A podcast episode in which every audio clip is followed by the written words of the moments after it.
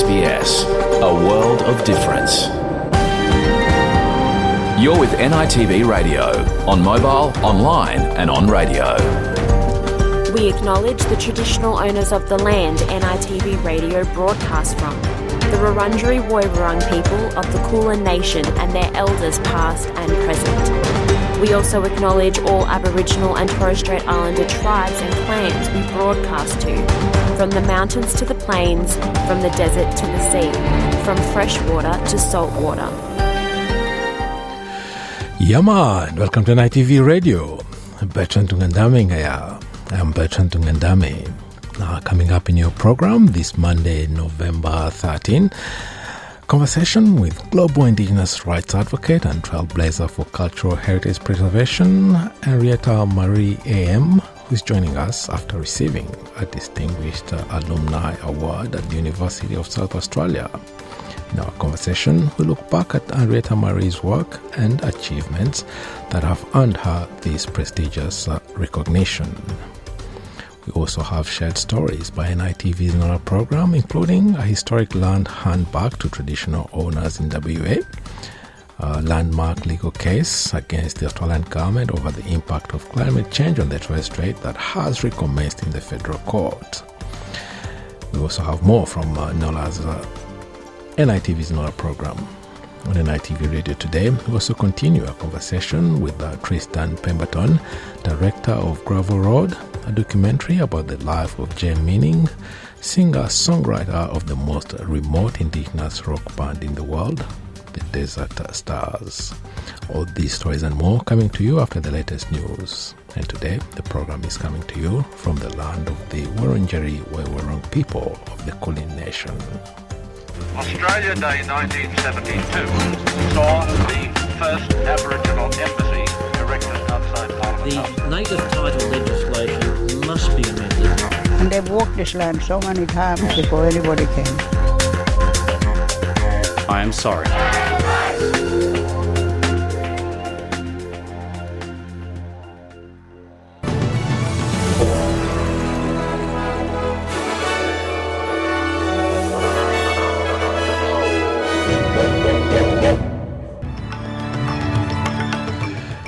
This bulletin, Victoria's largest gathering of Aboriginal and Torres Strait Islander, Torres Strait Islander communities since the October 14 referendum, hailed as a rejuvenating celebration of culture. The federal government says 80 people have been released from indefinite immigration detention. And Optus CEO to front Senate inquiry into nationwide, nationwide outage.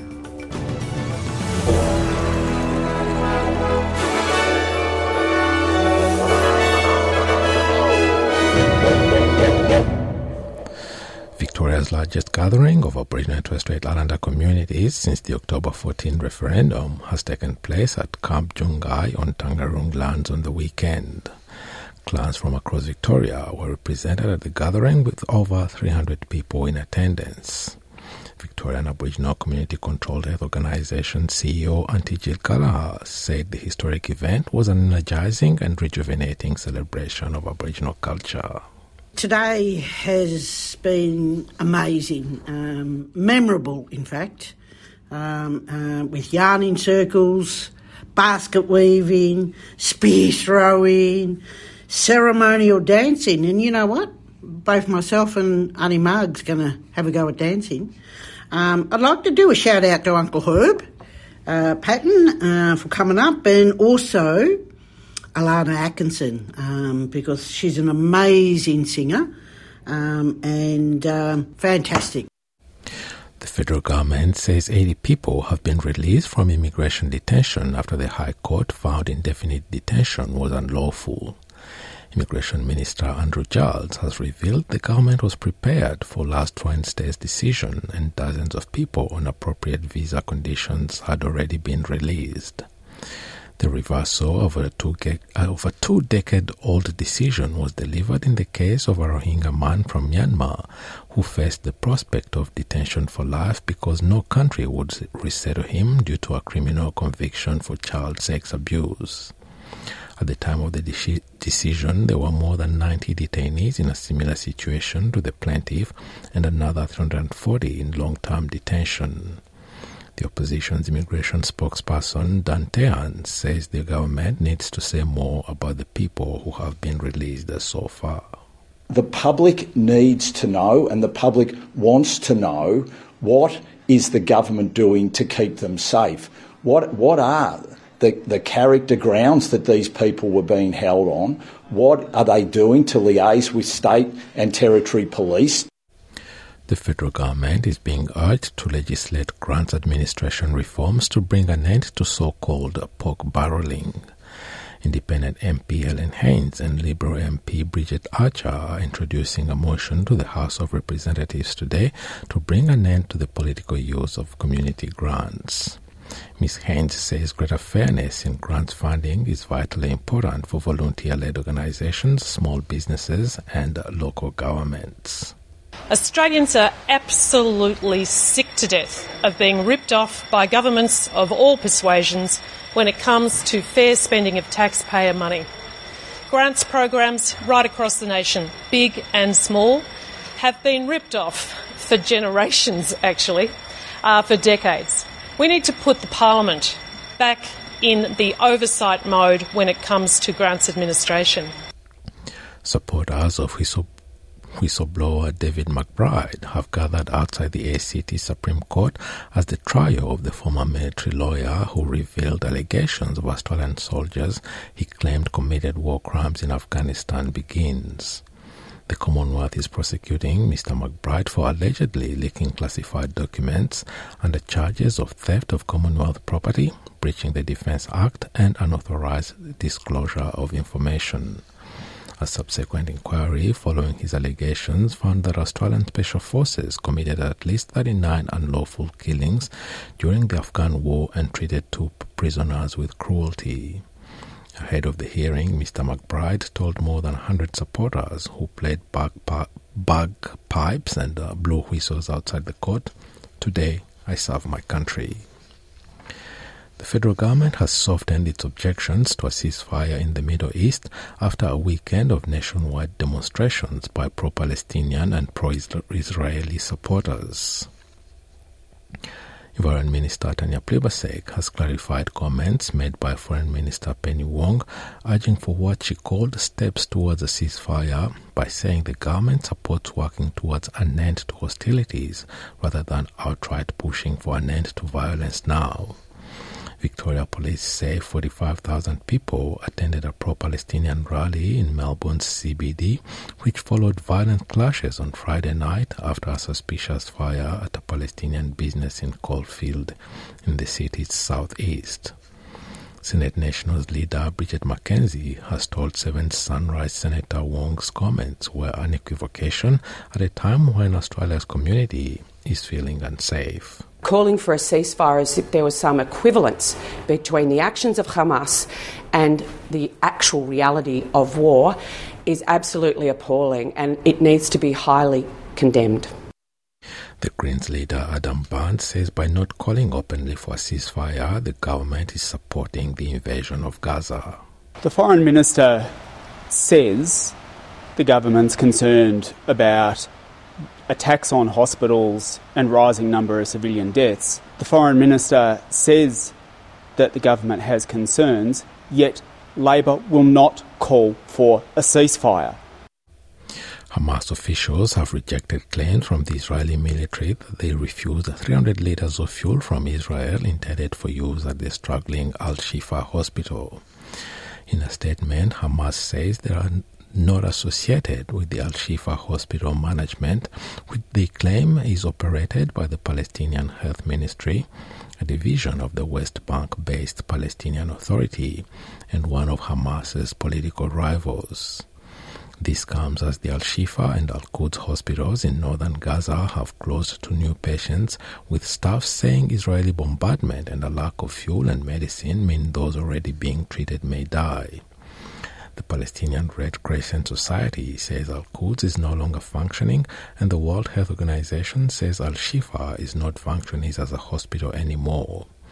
Al Shifa Hospital Director Muhammad Abu Salmiya has told Al Jazeera Israeli officials had reached out to him with an offer of 300 liters, but the supplies were in a dangerous area and short of the 8,000 to 12,000 liters required to power the hospital every day. Back home, a Senate inquiry will look into the Optus outages, which saw millions of customers unable to access phone and internet for several hours, with hearings beginning this week. Green Senator Sarah Hanson Young, who will chair the inquiry after moving for it in Parliament following last week, says the company's CEO Kelly Bayer Rosmarin will front this, the inquiry this Friday, November 17. More than 10 million Optus customers and businesses were affected last week when an outage prevented people from connecting to the internet or making or receiving calls, including landline calls to triple zero, taking more than 12 hours to resolve. Hanson Young says the inquiry will seek to find out the cause of the outage and how to prevent future outages, as well as why Optus kept the government and customers in the dark on the day. Australians deserve better, and they need to know that when they have to access their, their banking, their bank, when they have to be able to call emergency, when they need to be able to do their business via their phone and internet, that they can trust that they have a reliable service. Survivors of thalidomide and their families will receive a nationwide apology in federal parliament from Prime Minister Anthony Albanese. The formal apology on November 29 in the House of Representatives will be followed by the unveiling of a national memorial site in Canberra the next day, attended by survivors affected by the morning sickness drug that caused birth defects. The apology was one of the recommendations of a 2019 Senate report, which found that if the federal government had acted more quickly when thalidomide was linked to birth defects, 20% of survivors may not have been affected. It's estimated there are 146 thalidomide survivors in Australia who are registered with a support program, although the exact number affected by the drug is unknown. And to sport in rugby union, Melbourne have enlisted an AFL Premiership sports psychologist to address their Super Rugby Pacific shortcomings and help their Wallabies players deal with the fallout from the, their World Cup disappointment. Psychologists psychologist Andrew Watterson, who was part of the Melbourne Demons AFL flag success in 2021, has joined the Rebels to support players including Wallabies playmaker Carter Gordon and new signings Taniela Tupou and Lukan Salakaya Loto. Coach Kevin Foote is hoping the Rebels can recover mentally from close games which proved costly to their finals hopes, while also supporting Wallabies players who were part of Australia's worst ever World Cup campaign. The Melbourne side have narrowly missed the Super Playoffs in a number of seasons, only participating in final finals once in 2020 in a domestic format due to COVID-19 restrictions. And now having a look at the weather around the country. Broome, partly cloudy 32. Perth, showers easing 29. Adelaide, mostly sunny 25. Melbourne, sunny 19. Hobart, partly cloudy 20. Albury Wodonga, sunny 26. Canberra, also partly cloudy 27. Wollongong, a shower 2 20. Sydney, much the same 23. Newcastle, partly cloudy 24. Brisbane, sunny 31. Townsville, mostly sunny 30. Cairns, a shower 231. Alice Springs, mostly sunny 36. Darwin, a shower 2 and a possible storm 33 degrees. And the Torres Strait Islands, a sunny day and the top of 31 degrees. And that is NITV Radio News.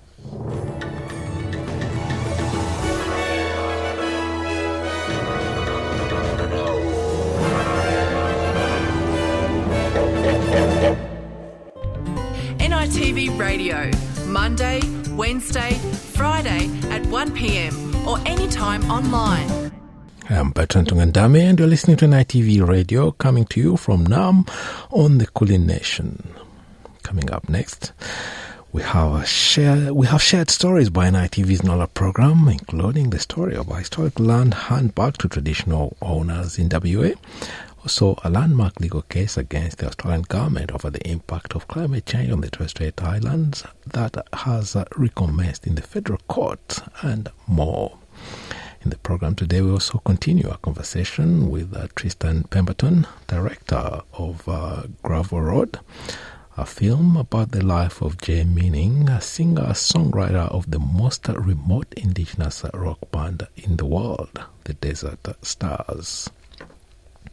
But first, a yarn with uh, Henrietta Marrie A.M., a Yidinji and uh, Gokanji elder who grew up in northern uh, Queensland.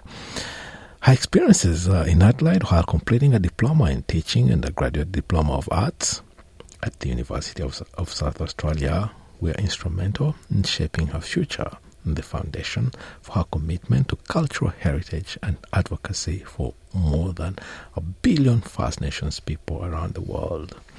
And her achievements have earned her a really prestigious award.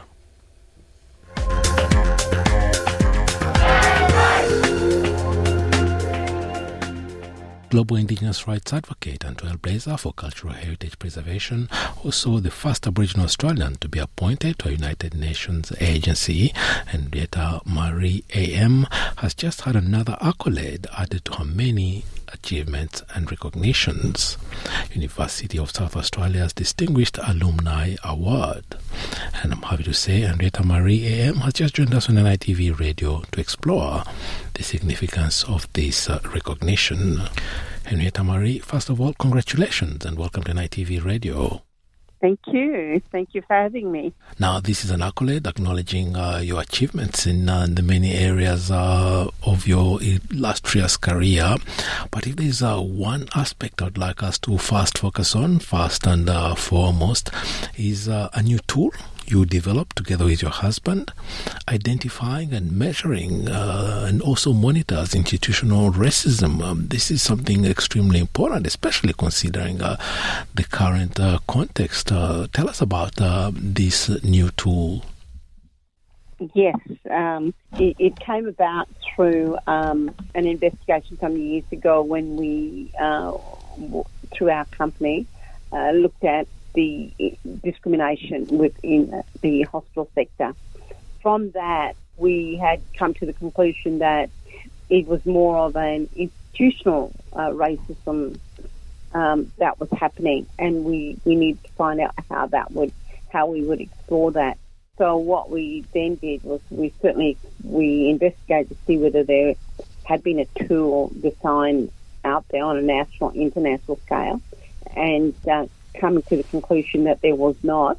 So we decided that we would um, we would work on a tool that we could um, ourselves use, and that would be on uh, identifying, monitoring uh, institutional racism in the hospital health services uh, throughout Queensland. And is that uh, replicable in other areas? Because it uh, is. yeah, yeah, because this is something that uh, should be uh, replicated and um, uh, disseminated right across the country, if not even the world, where you know institutional racism exists. Uh, yes, it can be adapted to other areas such as gender, disability, education, justice, etc. And we have had uh, a number of inquiries from other countries actually asking about the tool and wanting to again use that tool uh, in in their own country. So, and we, we just had a, a discussion only a few days ago uh, with uh, someone in Canada to also apply the tool um, there in what they were doing. Now, coming back to your latest accolade, uh, recognition at uh, the University of South Australia Alumni Awards, it appears uh, most of the people who are recognized uh, on the awards night uh, were recognized for their work and achievements uh, in um, heritage preservation. You've achieved a lot of fast and done a lot of work in that area, especially to sustain Aboriginal cultural diversity across uh, northern Australia. Tell us more about uh, your work in that area. I had been engaged in, in biological diversity, genetic resource use, and traditional knowledge of Indigenous people in Australia before I, I left to go to to the UN. Uh, the UN job was I, I actually applied for the position that came up with the Convention on Biological Diversity Secretariat uh, in Montreal, and uh, I, I, I got notice that I had been successful, and that was in 1996. So we went um, to live in Canada, and of course, um, that's where the Secretariat on the Convention on Biological Diversity. For me, it was a very important job. It's really about um, biological diversity, life on Earth, um, you know, and our planet. When, when I first took it on, uh, uh, first two weeks in the job, I was sent to um, Diego, Chile, for for a UN meeting, and uh, that was pretty scary at first because I had never travelled in that part of the world, and uh, I uh, at that time I didn't not have any Spanish. Um, of course, you know that Montreal is a French-speaking part of um, Canada, Canada, yeah. and, um, and uh, I did have some uh, French, but not not a lot. So I had to again relearn um, that uh, French and, and get a little bit more comfortable with, with French. But uh, mainly, I was working with a lot of the Spanish-speaking countries, and um, therefore, you know, I, I decided to take on Spanish. I'm not very good at it, but communications-wise, it was uh, it was needed for me to to be able to get by. The job uh, I was responsible for was Articles 8J, 10C, 17.2 and 18.4. And these were really, really um, important in terms of Indigenous and local communities around the world. And that those articles particularly reference Indigenous and local communities. My very first meeting that I was responsible for was in Madrid, Spain. Yeah. And at that meeting, we discussed a number of things intellectual property, uh, access and benefit sharing, and Indigenous and local communities' participation within the UN uh, conventions. And so we achieved all that. Um, the, the, and also to set up a working group on Article 8J that would really discuss and debate uh, these issues that arises in terms of Indigenous local communities and the biological resources, which we know are very much part of their uh, spirituality, their cultures, their traditions, and the way they relate to the uses of genetic resources for food, for agriculture, and for medicinal properties. The importance of my job, I guess, was to ensure that I was well briefed on the information I got. So it was all about collecting data uh, with the most updated information I could possibly have from all over the globe, from policies, legislation, etc. That allowed me to be able to write a much more informed paper for discussion and deliberation by parties who were signatory to that convention. I, I guess that from the first meeting in Madrid, we did achieve to address the ad hoc open-ended working group on Article 8J. We also um, achieved the need to take further the intellectual property and benefit sharing issues of Indigenous and local communities uh, within the guidelines of the Convention on Biological Diversity, and uh, also the participation. Uh, and that was participation was really through the ad hoc open-ended working group. WIPO, uh, after we had the COP meeting in Bratislava, those recommendations were further deliberated and supported uh, by um, the the parties. That then allowed WIPO to take under its wing the further discussion under the Inter- Intergovernmental Committee, which was set up on the um, traditional knowledge and intellectual property, and particularly um, again with re- reference to genetic resource use and benefit sharing. So that that discussion now is part of um, further discussion under WIPO. Uh, at the time I was there, I also designed the um, under the WIPO Academy a um, master's course on Indigenous people and intellectual property. Is it still there today? From what I believe, it's still yeah, is there today, and um, but of course it's been updated and revamped. So um, I'm not sure where it's at uh, in terms of how many people are actually taking on that course. I guess that's uh, not all. You're also acknowledged uh, in uh, really being instrumental in uh, the development of uh, other guidelines. I can think of uh, the environmental, social impact assessments of uh, developments and uh, things are ranging to the protection of sacred sites. So these were some of the, um, I guess, acknowledgement. Um, I mean, achievements I did. Plus, I get another big achievement while I was with the um, CBD was the Akwé: Kon guidelines, which I had drafted uh, for discussion and deliberation by parties, which had been accepted and gone through. And it's Akwé: Kon guidelines is AKWE, AKWE uh, KON. So, you know, you can, and that was the, the guidelines that was for the conduct of cultural, environmental and social impact assessment regarding development that proposed to take place on uh, or which are likely to impact on sacred sites and on lands and waters traditionally occupied or used by Indigenous and local communities. And that was, uh, I guess, the the achievement that I um, that I was able to the the areas in which I was able to achieve in and uh, make it happen. And these guidelines can be used globally. Um, I'm yet to see it being recognised and used more broadly here in Australia. Uh, I know other countries have used it. Yeah. Mm-hmm. Yeah, and you're doing more research, uh, leading an Australia Research Council project at uh, the University of Queensland. And about this research, uh, it said, you said, if Aboriginal peoples are to move forward, their unique knowledge must be preserved at an economic level so they can be rewarded for their expertise and it can benefit the nation. And you say it's been done in the arts, which has contributed immensely to Australia to the Australian economy. Can you elaborate a little bit more on this for us?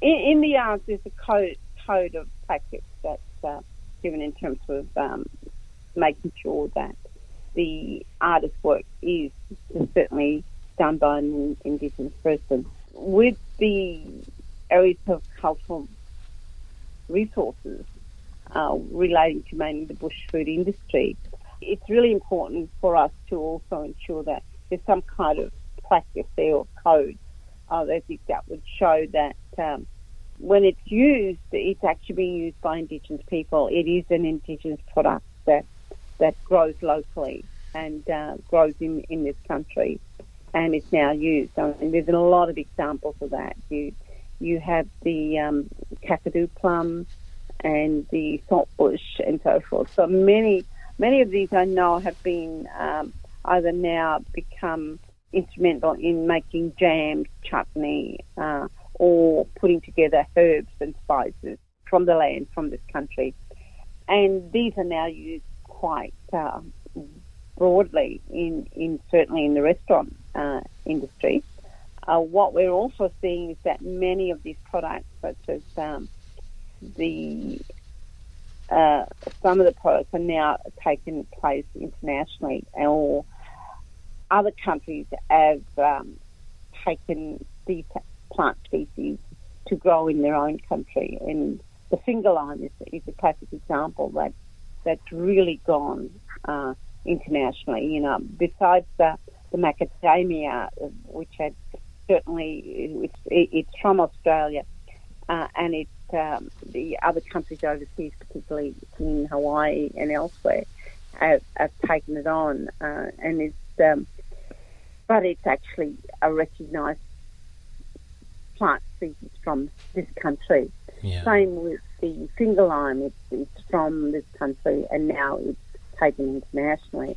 So what we're seeing is many of our products that we would use are being shipped across the country, but Indigenous people themselves from where these uh, originally come from have not been given any kind of benefit sharing, or there has not been any uh, active and benefit sharing arrangements being sorted out with them. We must end this conversation here. We'll continue the conversation with uh, Henrietta Marrie AM in uh, upcoming uh, programs. Time for a break. When we come back, we have some shared stories uh, from NITV's NULA program. Your community, your conversation. NITV Radio. A decades long fight for native title rights over a vast area of resource rich land in Western Australia is finally over. The federal court has handed traditional owners native title to more than 30,000 square kilometres of the Goldfields region in the state's far southeast. NITV's West Australian correspondent Karen Cox travelled to the area for the handback. In the tiny WA community of Menzies, 750 kilometres east of Perth, traditional owners and their families came together for a momentous occasion.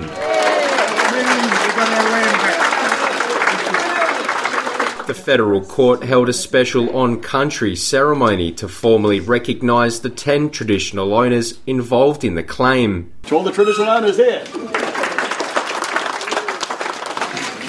The Nyalpa Pini native title claim was named by 86 year old senior lawman Aubrey Lynch. I want to call it Nalbabini, old, Nalbabini old. Really mean many, you know? Old people, many of them in the past. So we named it Nalbabini. And now I'm saying to the young one today, ceremony is not for young people, it's for older people. but the celebrations were tempered with sadness. The claim was first filed in 1999 and dismissed in 2007, following a lengthy trial, with some not surviving to see this day. A lot of our old people are passed on. So today is a, is a milestone. It is a real big milestone in, in that history. But also, it's like I said, it's sad that they're not here. The ruling covers 30,000 square kilometres of the northern Goldfields region, including the shires of Laverton, Leonora, and Menzies. It recognises custodians' right to engage in cultural activities, take natural resources, and protect cultural sites. After a decade of setbacks against native title, the Northern Goldfields traditional owners will be able to teach their law and culture again on country for generations to come. The next generation now the focus of the region's future. All we can do is support them in what they want to achieve, what they want to do. Through the laws, to education, to sports, all of that stuff.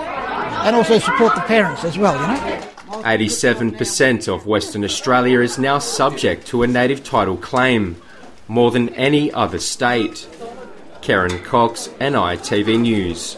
NITV Radio, share our stories on Facebook. That was our first story shared uh, by us from uh, by uh, NULA NITV's uh, program. Now, uh, another story from NULA, a landmark legal case against the Australian government over the impacts of climate change on the Torres Strait has recommenced in the federal court uh, last week.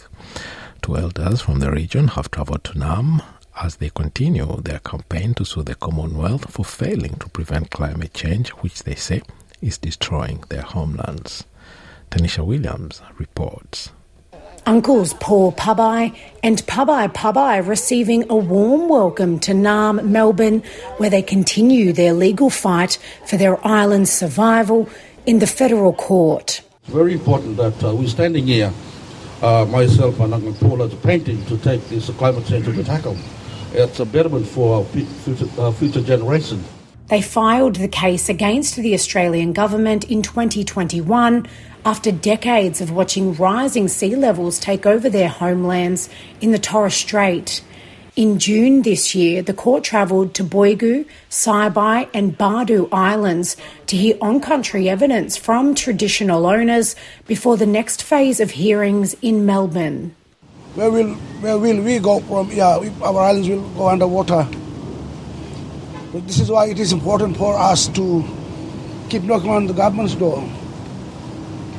Let them hear from us the needs, what our needs are.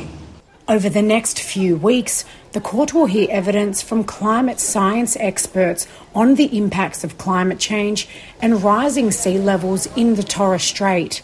Australia's contribution to global greenhouse gas emissions will also be examined. This case is not simply a, a case to be adjudicated at the court. It is a deeply, deeply moral issue. And we hope and pray that it can be judged as a moral question.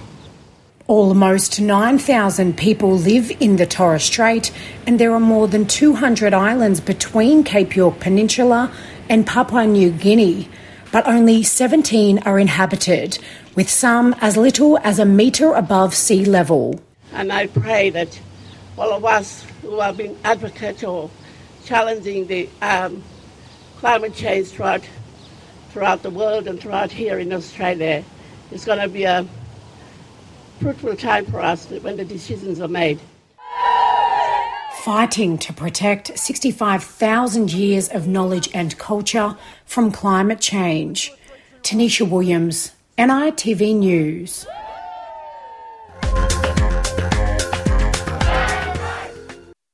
Also from NULA, operators of a space center on the land of the Gumatj people in northeast Land have launched plans for a massive expansion of the facility. The expansion could see a rocket launched every week during peak operations. But local member and Yolngu elder Yingiya Guyula says the company needs to have widespread consultations with all the First Nations people that could be affected if the expansion is going to win support. Sophie Bennett reports. Just out of the town of Nhulunbuy, this space centre could be about to get a whole lot bigger. Operators of the Arnhem Space Centre want to take 300 hectares of previously mined land to construct 14 launch pads, mission support buildings, and fuel facilities. They say it will allow the centre to provide world class space launch services. But the local MP says extensive consultations must take place first. They need to do a proper consultation through through the young law, through what what indigenous law, and keeps uh, everybody not happy but satisfied that uh, everyone is safe and secure and it's not damaging to their way of life. It's not damaging to the country that they look after and um, the sites that they own. The Space Centre has already attracted international clientele. Four, three. Last year, NASA fired three rockets from the site, and South Korean company Innospace plans to launch a dozen satellites from 2025. The government is backing the plan as a way to help bring more business to the Northern Territory. This project, the Prime Minister was talking with the President on the lawns of the White House just a couple of weeks ago about a project within the Northern Territory. Equatorial Launch Australia says they consulted more than 21 clans ahead of the NASA launches and have pledged to hold extensive consultations again. They need to go and sit down with clan to clan it might take a while, but it needs to happen. The submission is currently open for public comment. Sophie Bennett, NITV News.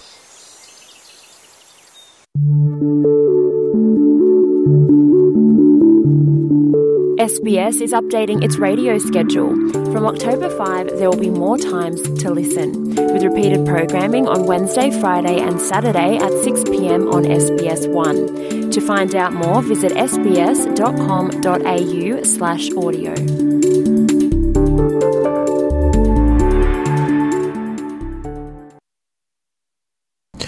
Welcome back. Now, the movie Gravel Road is the story of Jay Minning, the singer songwriter of uh, the most remote indigenous rock band in the world, the Desert Stars. This musical four piece are traditional landowners of Spinifex country in the Great Victoria Desert in Western Australia, which is also home to the, of the last uh, nomads. Now, the movie Gravel Road premiered last weekend in South Australia and Victoria as part of a national tour that will continue next year. Leading up to the launch, I caught up with the Gravel Road director, Tristan Pemberton. NITV Radio, share our stories on Facebook. The movie has won accolades internationally uh, in California, in South Africa. Uh, can you tell us a word or two about these uh, accolades? We had our world premiere last year at Phoenix in Arizona, in America, and the so the festival director there absolutely loved the film. Um, he's he's actually from Hungary, but he, he, he craves these sort of rare international stories about culture. So when Gravel Road came across his table, he he said this is an amazing film. Uh, it did get nominated award for there, but it, it didn't win an award. But just the fact that it got screened there, and, and we got I got to meet audiences and, and talk about the film. That was that was remarkable, and then it went to Poppy Jasper International Film Festival in California, where it won Best Documentary Feature. That was fantastic too. Once again, meeting an audience, having people really engage in the film, ask questions. One one thing that I found interesting with those screenings, especially in Arizona, is how people watched the film and they could recognise a similarity of landscape. You know, sort of semi-arid, and um, and that there was, you, know, there's long, long drives between places. Of course, not not quite like Australia. Yeah, it was just great to have that film reach an international audience. And then earlier this year at Soundscreen in in South Africa, we won best road film, best music road film. So, so I guess it is indeed officially a road film because it's won an award for it. And once again, it's just it's just really lovely to to have an international audience recognise that this is a really special story about a really special bunch of people, and and it's a bunch of people that Australia should really know more about. Yet it seems the Spinifex people are almost invisible in mainstream Australia, probably because they have been able to stay so remote, so isolated from so much of the ravages of the modern world. Um, you know, diet, alcohol, all those all those things. Um, but it's yeah, it's, it's uh, look, we have been nominated for awards in Australia. I don't know whether we'll win any awards, but it's not really about that. Really, just the fact that we're getting people watching the film and, and hearing about Jay and the band, and we know that uh, every time we have sort of a screening, that the, the sales of their CDs uh, increase, and it's the music's on Bandcamp, so all the money goes directly to the band, um, which is which is great. So if, anybody's thinking about supporting the band, get on the Bandcamp, um, buy the music. There's more screenings coming up. We actually have three. Yeah. So this weekend we've got one in Adelaide on Friday at Piccadilly Wallis Cinema, and then there's one in Melbourne at Carlton uh, Nova on Saturday, and then on Sunday in rural Victoria we have Castlemaine. It's at Theatre Royal. So that's the first three events kicking off this national tour. And then you travel around other states as well on uh, the eastern seaboard. So the plan is then we we're looking at doing uh, screenings early next year in Sydney and possibly Tamworth, uh, and then another screening in Brisbane and and, and somewhere rural, either northern New South Wales or um, southeast Queensland. So at this stage, that's what we've got on the on the calendar. We're hoping there'll be some more. We just need to see how we go. And my last question: Anything you'd like to add uh, before the performance of uh, the Desert Stars, also known as uh, Black Adaka, and also the screening of uh, the movie Gravel Road? I think one thing I'd say is that um, Gravel Road is definitely a community film, um, even though uh, my name appears in the credits as a as a director or a co-director. It really is a community film. I mean, nothing really happens in Ginajarra without having support of the board, having support of the community, and with every project that I've done in Ginajarra, um, with complete respect for that process, um, I always feel like uh, it's important to collaborate with the community. So it's not just me sort of going and doing things. It's it's me working with the community to achieve things. So every film that I've made out in Ginajarra is a community project. It's grassroots. It's it's engaged in community. So that means that every time I leave Ginajarra, I leave something behind.